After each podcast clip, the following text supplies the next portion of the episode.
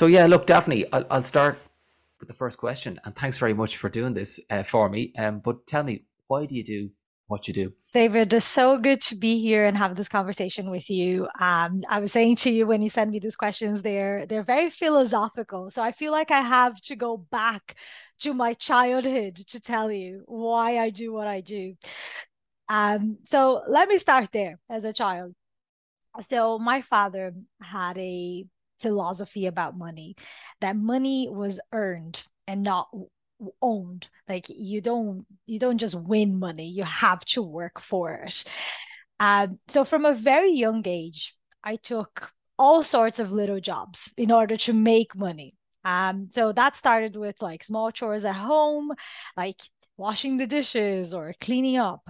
Um, and as i grew up those jobs started to become bigger. So my dad owned an engineering business and I used to go over after school and I used to help everyone with their computers or I used to do the post. So that's how I made my pocket money when I when I was growing up, right?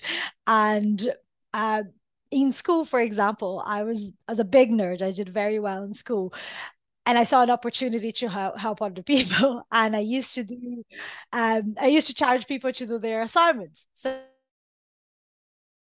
used to make money uh, by helping people doing their assignments. And um, I also, for example, I saw my school had this uh, chewing gum ban. You couldn't bring chewing gums because people used to put them under the tables and, you know, the mess. So I obviously saw an opportunity to start a black market of chewing gum. So I just I just sold chewing gum in school. So I honestly found business opportunities everywhere to make money as, as a child and as a teenager. Um, and that really instilled like the super strong work ethic on me um, of like you know if you want something you work for it uh, but also this eye where you know what are the opportunities here can i make can I make a business out of this challenge? Can I make business out of this opportunity that I see? So you fast forward to college, right? So um, I I studied chemistry. Um, and in my final semester, I did a work placement. This was something that everybody had to do. And I ended up in a water purifying facility. And to give you a little bit of context, was a high containment facility. So I worked on my own, white coat, mask, everything covered off all day. And if you know me, even a little bit, you'd be surprised to see me working by myself. Can't talk to anybody, can't have any interactions. And to say it was frustrating is an understatement. Um, at that point, I really realized that that wasn't my environment yeah i needed to to do something different. No business opportunities right? No business opportunities in the lab exactly.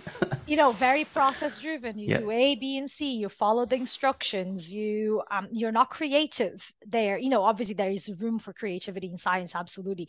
But when you're young and you're starting off and you're in a placement all you're doing is following orders right? So not an environment that i felt like was very motivating, encouraging, really didn't see myself uh, as part of that.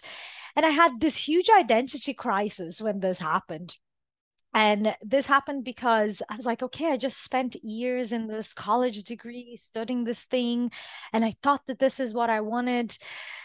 Again, like you choose so young. I, I went to college particularly young and you know, I basically just picked the subject I was best at in school, right? It's like, here's my highest grades.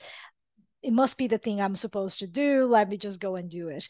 So this this identity crisis of like just realizing I had studied so long, um, which felt so long at that time as well, right? So like now looking back when you think about three or four years is not that long, but you know, when you're when you're 19, 20, like that is just so much time. Uh, so I decided to go traveling um, and, you know, discover what it is that is the next step for me. Like take a, take a break and just see the world, uh, understand um, who am I and what do I want? What is the next uh, next step for me? And this is when I moved from Brazil to Ireland. I was supposed to be here for six months. This is 13 years later. I'm still here. Um, but what this did was I arrived in the middle of the financial crisis, right? It was like in 2009, there was um, literally, you know, the country was suffering. Um, if you were here at the time, I'm sure you remember this. Um, but for me what that was is was also a load of opportunities right whenever you have challenges you have opportunities and i i found myself um, in a situation where okay i'm in a different country i'm really enjoying this um, and now i have an opportunity to take this um, this degree that i have and maybe see what are transferable skills that i have and try to implement and apply that in a sector that is still moving forward so I ended up working besides the, the, you know series of random jobs I had, but I ended up landing a role which was very much in business analytics. Um, so obviously a lot of the work that I did in chemistry was analyzing data. So it was a it's a good transferable skill I had. Um, and entered this job really not that it was in a retail business and I knew nothing about retail, but I loved business, right? So again, I fell in love with this idea of looking at data and finding business opportunities that emerged from that. So like, what do we do with this? Um, very quickly, I was able to automate a lot of my role. So, um, for those who are listening and know business analytics, you probably today you use so many different tools, you know, data visualization tools to to to get there. But when I first started doing this job, especially in the environment that I was, it was Excel sheets, right? That that's all we had. It was just Excel sheets, and nothing was automated. Like people were manually doing that work, um, and I just dove deep into Excel, um, learned a lot on YouTube, learned a lot online, and I was able to really just automate my job. The job that took me hours and hours every day to do, I was now able to do with a few clicks because I was able to automate it. It was a solution that I put together, and I then, you know, presented to the rest of my team. I was really excited about it. Um, and then I faced a thing that I had never faced before which was resistance to change. You know, obviously at a time as i said the financial crisis people are worried about their jobs. Now this young lady that just walks through the door invents this thing that can now do our jobs in one click. Like it was a few clicks but it was very quick uh, in relation to you know being the person who does that manually every day I faced huge resistance. Nobody wanted to use it. Everybody said it, it didn't work and it picked the model apart. And of course, there were things that could be improved. But in general, the sense wasn't, this is amazing. Let's work on this and let's make this better. The sense was, I don't want to see this. And so this was baffling to me right again like as a as a young person who who was passionate about about finding solutions I was I just didn't understand and I didn't have the finesse of the the emotional intelligence to really understand what was under the hood. Why were people worried? What was this what was the cause of this worry and this resistance? So um my boss at the time um she really loved working with me and she loved what I did, but she knew she understood the resistance from people. She started giving me all these special projects to do. So I had a few years of really exciting work that I did with like helping open new stores and find locations and you know focus on like uh, even even the the production process. Like i just worked in so many projects during that time because the reality was that she saw me as an asset but she understood that i needed to develop my skills in terms of like driving big change. Um and yeah so like it, slowly but surely i started developing that that skill set and and fell in love more and more at how technology was changing businesses and creating those opportunities. Um and saw a a great opportunity to work in that intersection of humans and technology and started consulting on the side with uh, with a woman I met um, through my network. She she was already consulting in implementation of technology, and what she started to do was she started sending me some of her consulting clients that she maybe wasn't able to work with or she started signing them up and then you know contracting me to do part of the work with her and that started growing so much that it became enough for me to be confident to leave the day job to actually move fully into this into that space. And what was a contract became you know a, a company. We actually started a business um, and that was a um, implementation business where we came in and we started doing implementations uh, for project management technology in a lot of, of the cases and helping people change the, the methodology and the systems that they use to manage their projects so that they could achieve more in their organizations. Um, and and really that was the core like it was this journey of finding out that i love identifying opportunities. I love finding solutions. I love working with technology but then none of that matters without the people and then like the journey of finessing my skills of working with working with people um I very much feel like I've I found my niche right through this journey. Whatever I do next, like today, I work with customer success, which is how customers get the most value out of a product. Of course, I lead a large team, and so I'm not there in the in the in the trenches actually doing the work, but I'm then doing the strategic work that will help us do more for our customers. So I'm honestly, I, I feel like I definitely found my purpose, and I and I get this huge pleasure of coming into work every day knowing that I'm working with something that I personally find so meaningful and so exciting. Wow. What an answer. Amazing. um, I love that. Uh, talk to me just about that interface that you talk you spoke about, you know, humans and, and technology. There's so much talk now about our our machines going to take over jobs and all that type of stuff. But what do you see as being the great opportunity that lies in the human and technology kind of interface?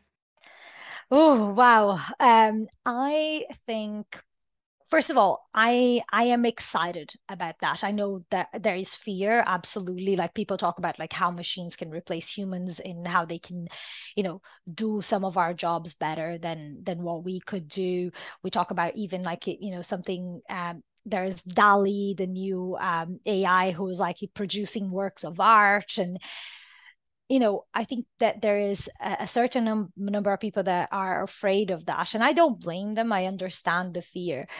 But honestly, if I look back to how technology has changed everything that we do, 10 years ago, the jobs we do today didn't exist right? Like, and I talk this from a perspective of working in technology, you know, digital marketing, that wasn't a thing, you know, like 20 years ago before we had the internet, um, or at least the internet was, was the main place to do business. Um, app developer, you know, iPhones didn't exist, smartphones didn't exist. So I think I tend to look when I think about this, I, I tend to think about what are the opportunities right? Technology will come and it will absolutely take some of the jobs that we do.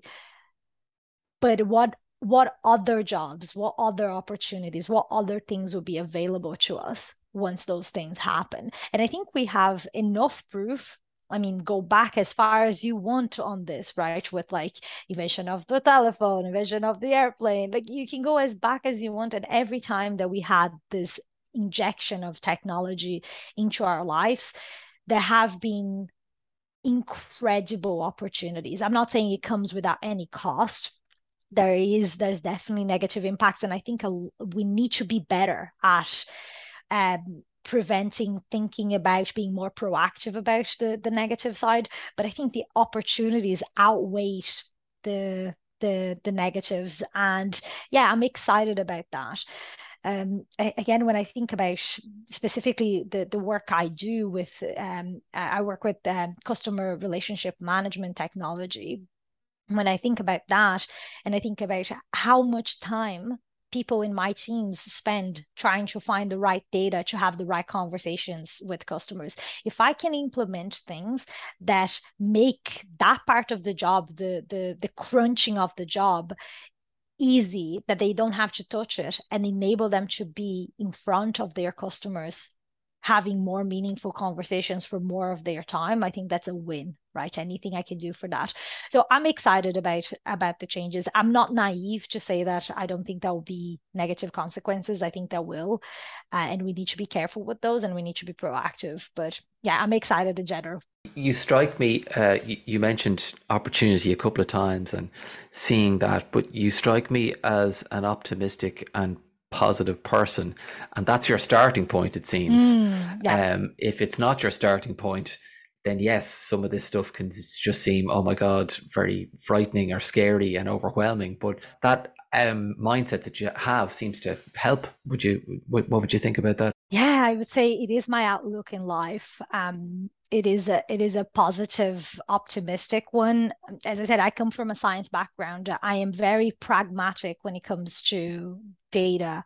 Um, and by being pragmatic i avoid the the negative i think. Um, you know I, I don't i don't usually fall for the apocalyptic scenario because we just haven't seen that yet. Yeah, history hasn't shown us this. The data doesn't show us that. Um, so I tend to be very pragmatic and then fall into the optimistic um kind of side of the of the conversation.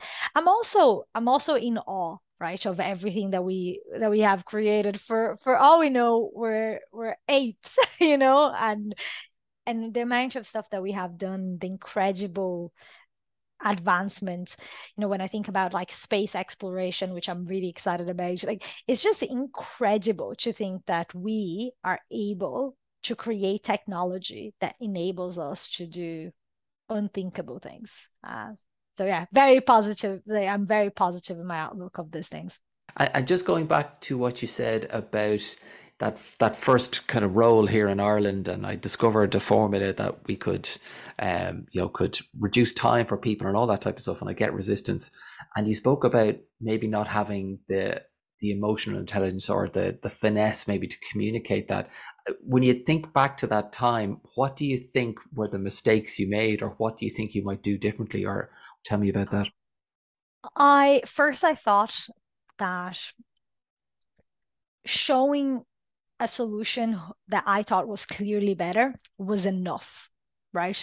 No why needed, no explanation, no painting of a future of what we do then. Like if we are not doing this, what what else do we do? You know, like I thought that it, it all spoke for itself and that like everybody would be excited about this because you have all this extra time and you can do all these other things that maybe are on your task list or that you've wanted to do without realizing that not everybody thinks like me. So i think the big lesson a, a big lesson for me was how much i needed to focus on storytelling and and really walking people and getting their buy-in to this vision of the future that I had. Now, if you ask me, did I have a clear vision of the future at the time? Not really. Like I wasn't, I wasn't super strategic to say like here is like the 10 things that we're going to be able to achieve on the back of this.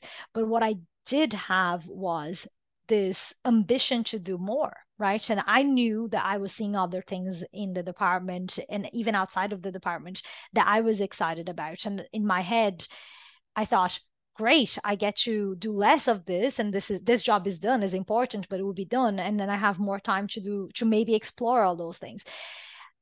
A lot of people don't think like that. Yeah they're happy to come in and do the job that they want and they, they find security in that especially as i said in the times of financial crisis where people are like okay if i'm not needed then am i to be gone? You know? So I, I think that storytelling and getting people excited about the vision is something that I didn't have and that I have developed. Now, I'm still working on this as a leader. Every day, I keep saying, eh, like, you know, a lot of the work that I do is think about how do we think do things better and differently and then presenting it people getting their buy-in etc um so i think i'm still every day refining this however at that time i had zero of that um, the other thing i think that um, that i i didn't necessarily um, uh, realize I was saying to you, like I thought everybody thought like me. I I didn't really understand people's motivations to come to work. right? Like I, my motivation was, as I said, I loved finding cool things to do, opportunities and challenges and problems. Like that is the space where I thrive and I find um I find satisfaction in my role. Not everybody is like that. Some people want to come to work and do do a really good job do that job from nine to five and then go home. Like some some people want to do that and there's nothing wrong with that right? There's absolutely nothing wrong with that. Uh, but again the awareness of of re- even looking at the team i had around me and mapping those people right? Understanding my stakeholders and saying who do i need on my side to get this over the line and get this done? Who do i need to work a little harder on a one-on-one to convince them? Like I, I had nothing of that you know in my in my head it was like here it is an email fire out. Here is how you do this. End of the story next thing you know so yeah, a lot of that, a lot of the softer skills that I think come with um, maturity and mileage in working with human beings. Our strapline, as you know, in Below the Line is live well, perform better. Um, and I'd love to know what, from your own perspective, does that mean to you?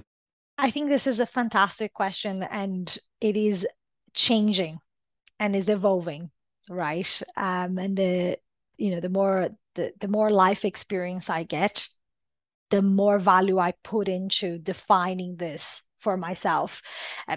If you if you ask me this in my early twenties, um, you know, live well would be, you know, am I am I eating, am I sleeping, and am I working? And that was all. There was nothing else in my life.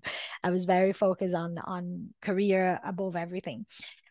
Now, like a more experienced and mature Daphne, I value I value my I value my life outside work uh, a lot. So by that I mean hobbies. I have things outside work that bring me satisfaction and joy.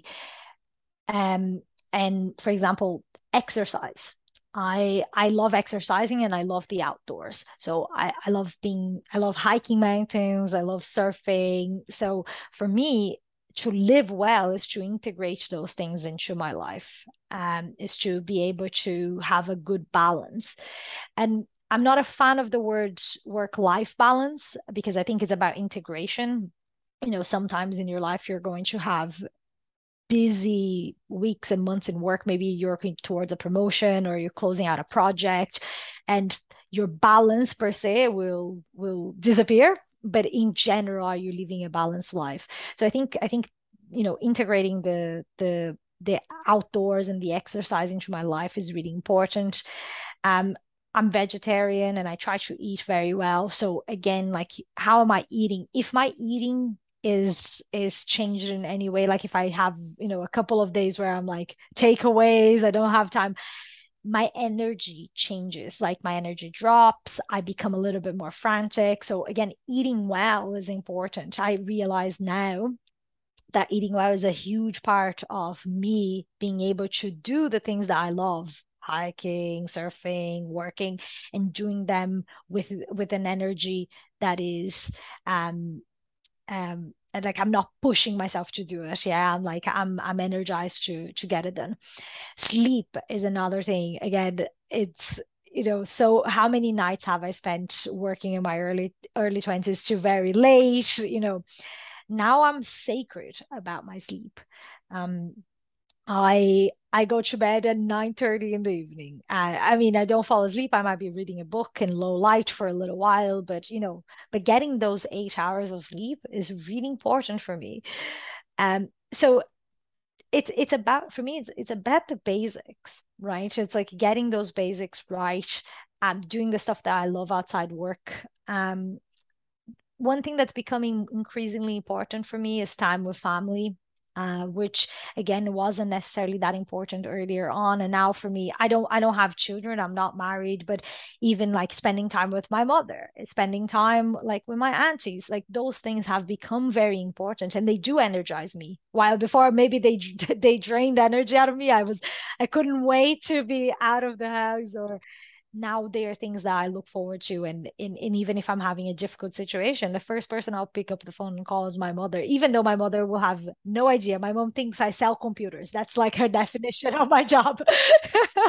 she has, she can't give me any work advice, um, but she can give me like life advice and she can she can listen and she can empathize which again like i think that those things are, are really really important so so for me uh, like life has it is that integration of of, of life and and work and the ability to spend time with people i love um, get the basics right with food and, and sleep and get my outdoors my exercise and the last thing i'll say is um, i do believe in in working working like a lion and not like a cow. So I sprint and I do a lot of work and then I like relaxing, right? So it's I I try to take time in between uh, busy periods. Like, for example, this year I made a commitment to myself that I was going to take time off every quarter. Last year, com- like it was a crazy year for us.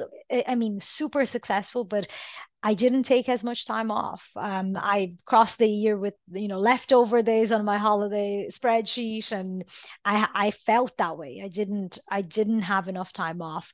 So this year I baked that very much into my operating rhythm, where it's like okay, every quarter time off. I'm taking a week off, even if it's to get in a car and camp in West Clare and surf. You know, even if I'm not doing something fancy, I need to take the time out. And it's fantastic how much perspective you get from from having time off. Um, so yeah, uh, those are some of the things that I think uh, are living well uh, and performing better. You've touched on a lot of this already in, in terms of my next question, which I I, I always ask in the podcast, which is what are the practices or habits, behaviors that you engage in? But I'm wondering if I could ask you that in the context of your role, you know, as a leader and, and as a manager. Maybe are are there things there that we haven't discussed or touched on already that you think, yeah, I, I invest in those to help me perform better in in, in particularly in, in terms of work. Yes. So what I would say is one of my biggest investments is on planning. Um, in terms of how I plan my weeks, my months. So having a clear set of priorities, right? And being very clear, here's the two or three things that I am going to get done this month or this quarter. And those things become North Stars. Why I say that is is easy to get caught up in doing everything and trying to move the needle in every single aspect of of your team.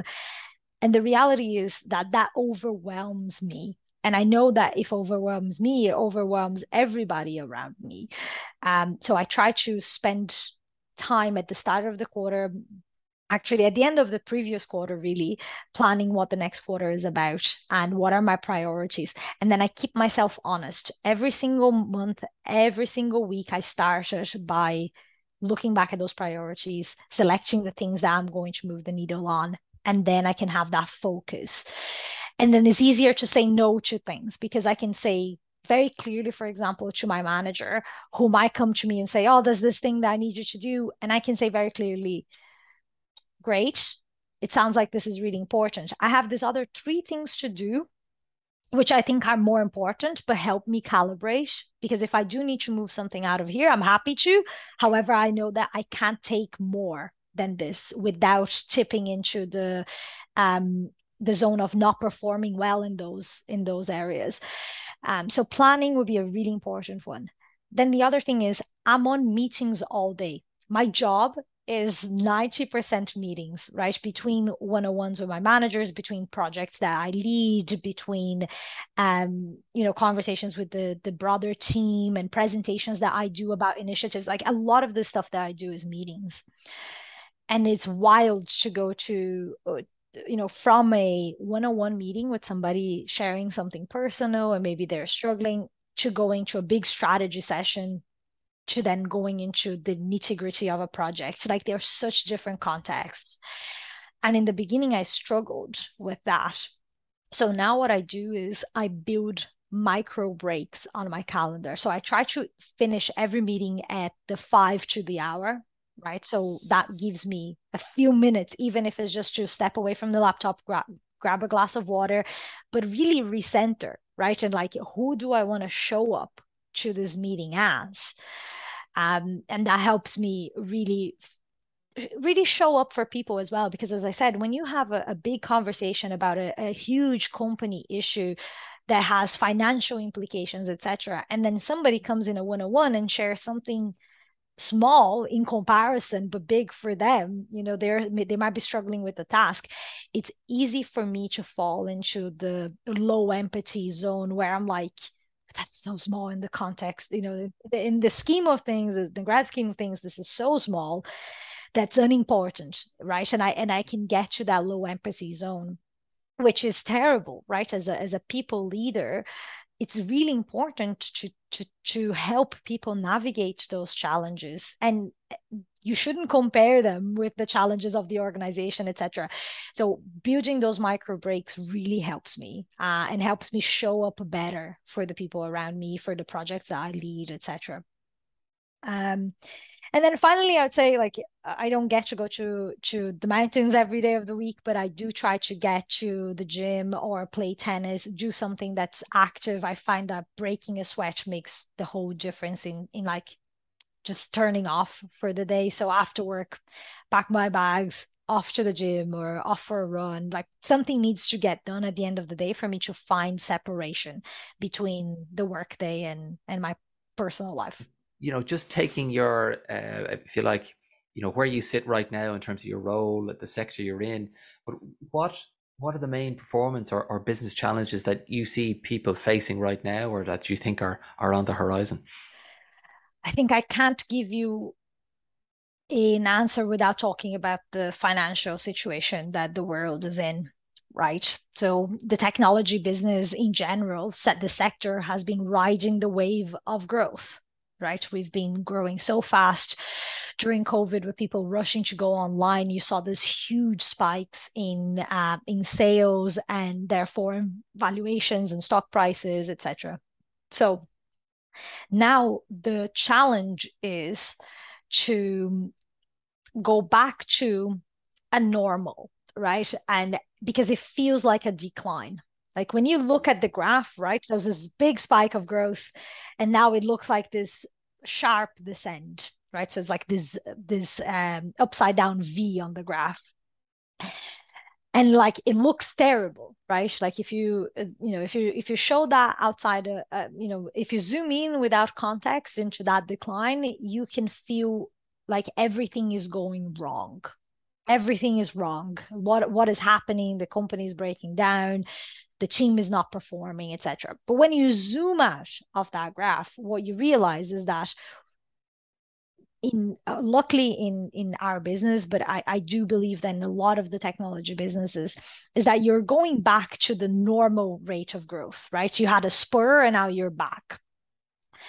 And getting getting around that, like really understanding that and behaving accordingly to say nothing that we're doing has necessarily broken down completely. We don't have to throw the baby with the bathwater. Of course, there are areas where we need to improve, areas where we need to keep uh, thinking and asking questions about, like, is this the best way of doing this?